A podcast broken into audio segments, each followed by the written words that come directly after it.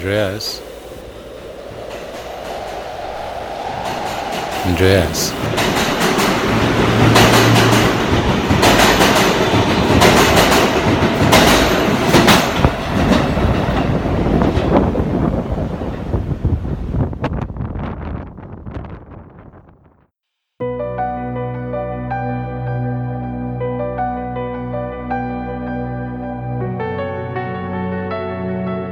This episode is about two parallel lives in two cities.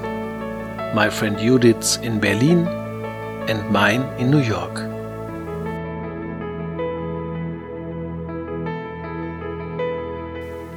I have known Judith for over 20 years.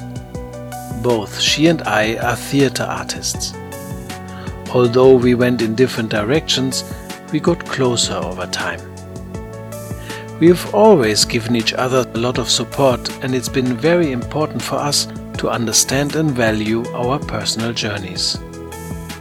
There's also something similar about the energy in New York and Berlin. Often they are called sister cities because of the unique spaces they provide for diversity and creativity. One could say they have a touch of magic, just like our friendship.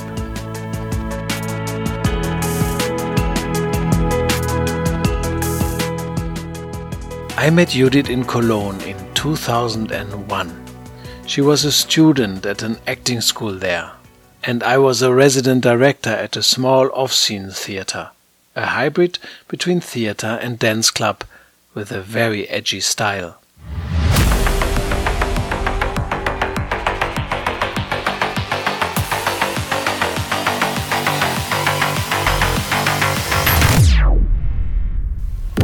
Was staging a site specific theater installation called Manga Mania for the New Year Eve's party.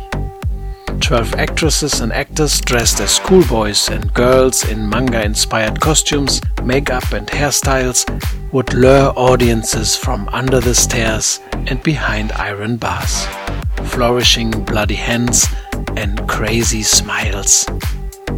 Some of them would be sitting in cages, chained, looking at people with sad, bleeding eyes.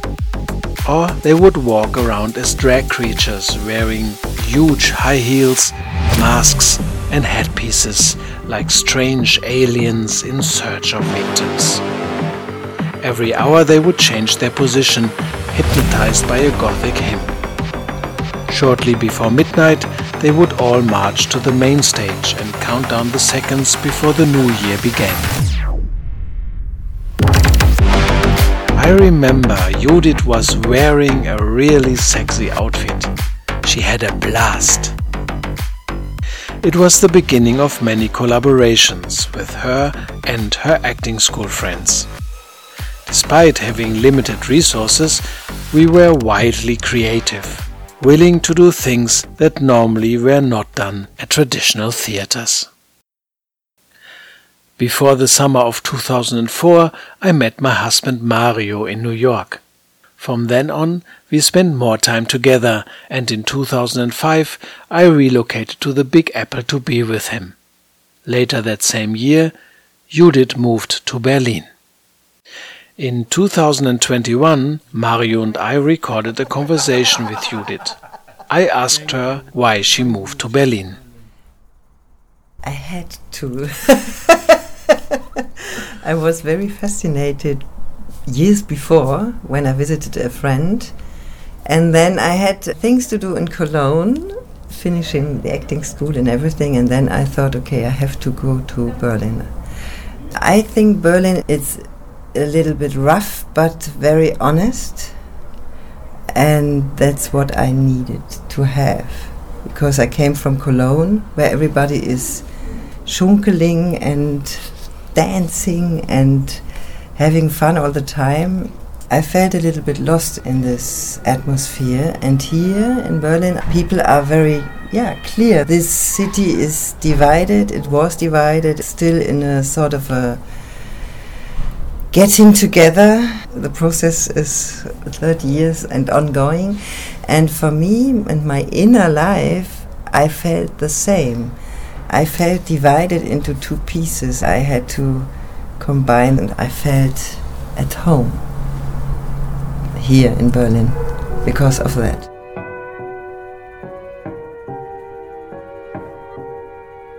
It is joyful and painful for me to remember my time in Cologne. After many years fully employed as an actor, director, and artistic director in other cities, I moved there to free myself as an artist and maybe find love in Germany's gay capital. Two friends I knew had a small theater.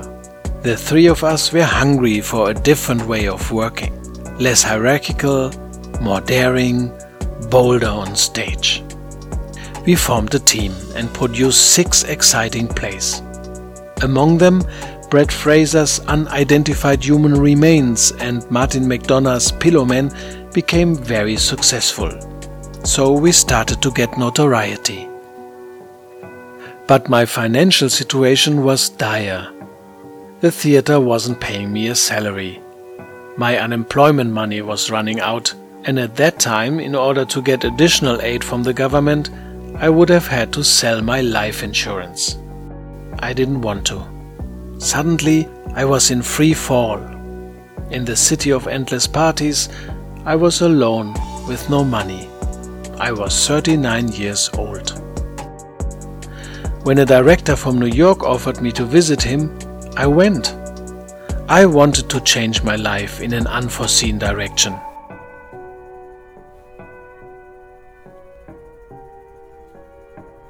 Before I moved to Berlin, I, I often felt in a very extreme mood. It was the one side was I I have fun. I'm outside. I meet people. I'm loud. I'm in life, and and the other side was like a depressing part of myself. I was quiet and I felt really very lonesome or alone, and it was difficult to get these two sides in a balance. And then when I moved to Berlin, I felt immediately in the city there is something like that. There, there are two sides, or more, even more, but two main sides who want to get into one. And that was for me an encouragement to come. Yeah. The idea that moving to a new city can help bridge parts of oneself resonates with me. In New York, I was with Mario. I was no longer alone. I also felt I had much to offer as a German theater director. Of course, living in New York is challenging, to say the least, definitely as an artist. Often you don't know how next month's rent will be paid. But in contrast to Cologne, the city offers a lot of possibilities to reinvent oneself.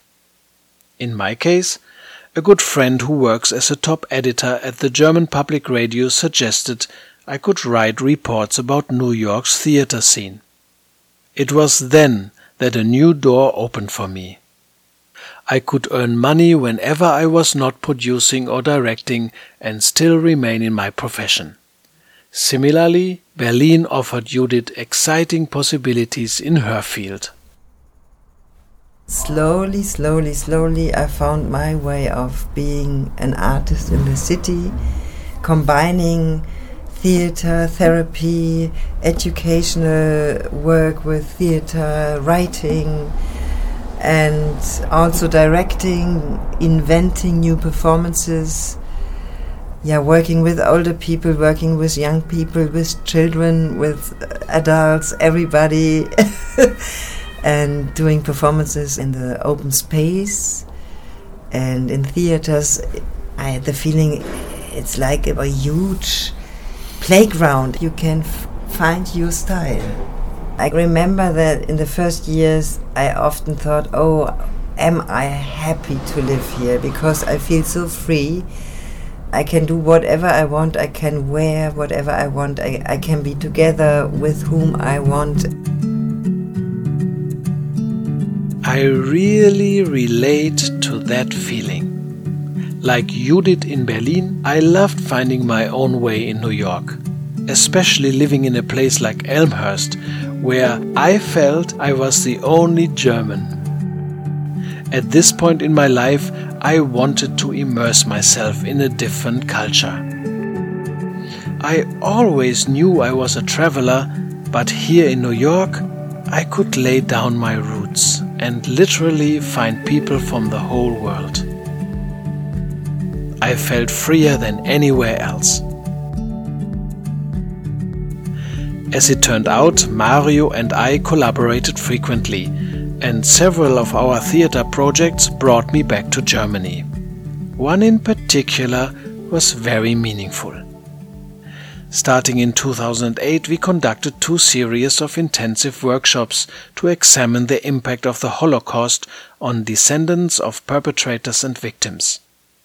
We did one workshop series with five German actresses in Germany and another one with five Jewish actresses in New York. We wanted to see how the events of the past shaped their most personal and intimate relations in the present. Over the course of three years, we developed two plays based on their personal histories. And in the summer of 2010, we did a staged reading of one and produced the other, both in Berlin. Judith took part in the whole process. I remember that we once were in the room, the theater house, and we did a ritual mm. for the Jewish people all the people who died, and then that was a long ritual with a lot of crying and then we had flowers and I remember that I went together with Heidrun we went to the Jewish place at the canal and we throw away the flowers it was really very special and very deep I really had the feeling of a constant research because when I went out just in a bar, I suddenly was in a conversation with somebody concerning this history. I did interviews with people, with my grandma, with my parents, with other people. It was really interesting and very healing. Yeah, I think um, to get to know so many things from my parents, for example, or also my grandma, she was around uh, 90 and she told me things when she was a young woman that was before the war and what happened in that time and how she experienced that as a young woman with her husband who went to the SS whatever Stammtisch and suddenly it was like a bridge between me here and now and her and all the people in that time. And also my father he still talks about the war and everything and what they thought as a child. He was very uh, verstört, distort, because he was in a class and one classmate he was Jewish and the other one wasn't, and the the father of the other one uh, started destroying the the shop of the Jewish uh, father. And and my father uh, observed it and he didn't know what, what is happening. Why are they doing this? I'm part of the history and here you can feel it even more in, than in other cities in germany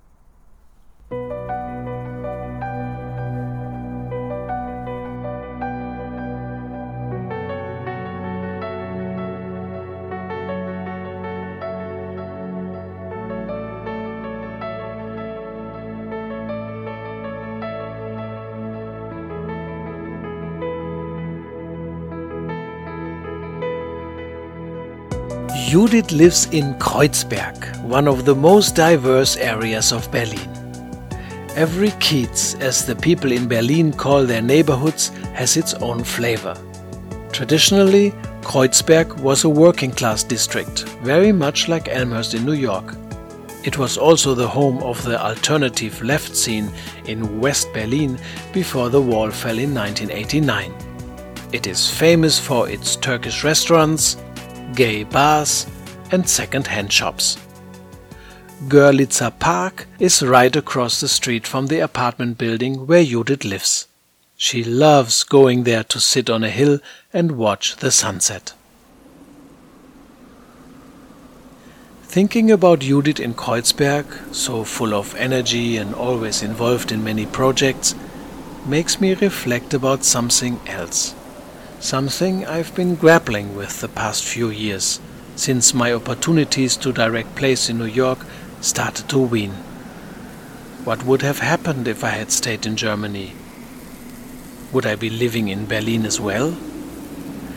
Would I have found more chances to work as an artist or to be part of an ensemble? I found out the effort it takes to mount a production here in New York often feels overwhelming to me. It's a striking, sour note about missed opportunities that is actually connected to my childhood. My mother felt overwhelmed raising three children. She wanted nothing more than to go back to her career as a nurse. And she did, but not before I internalized her disappointments. It feels good to acknowledge these difficult feelings as I grow older and remind myself of the adventurous and loving spirit that guided me to the life I am living now and the place I am at with the man I love. I do want to continue directing in the future, and I trust life will bring me more chances to do so.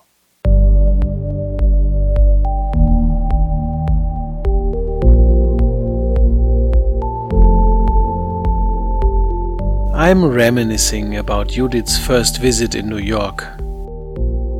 Remember, we went for a coffee and then you, yeah, come on, we go here and we go there, and suddenly it was in Brooklyn.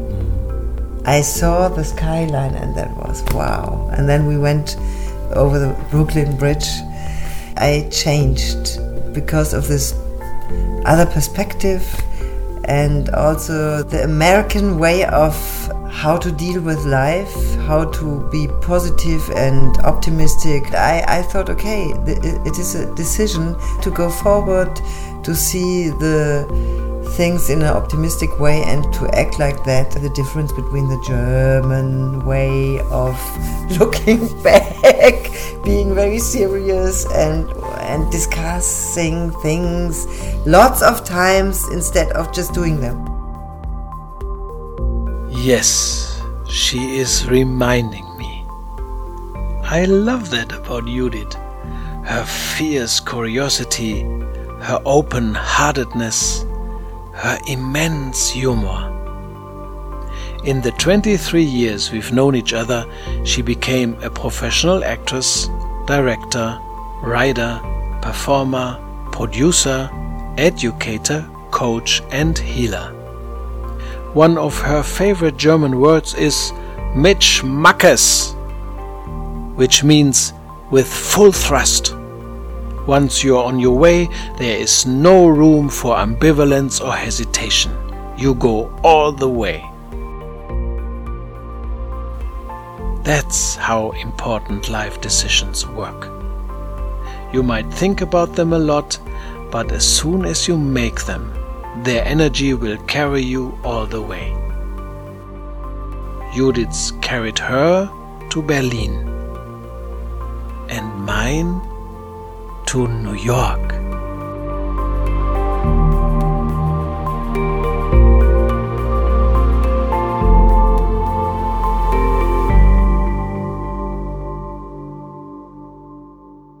The music credits for this episode go to Alexi Action, Audio Coffee, Soul Prod Music, Coma Studio, and Coma Media, generously published on pixabay.com/music.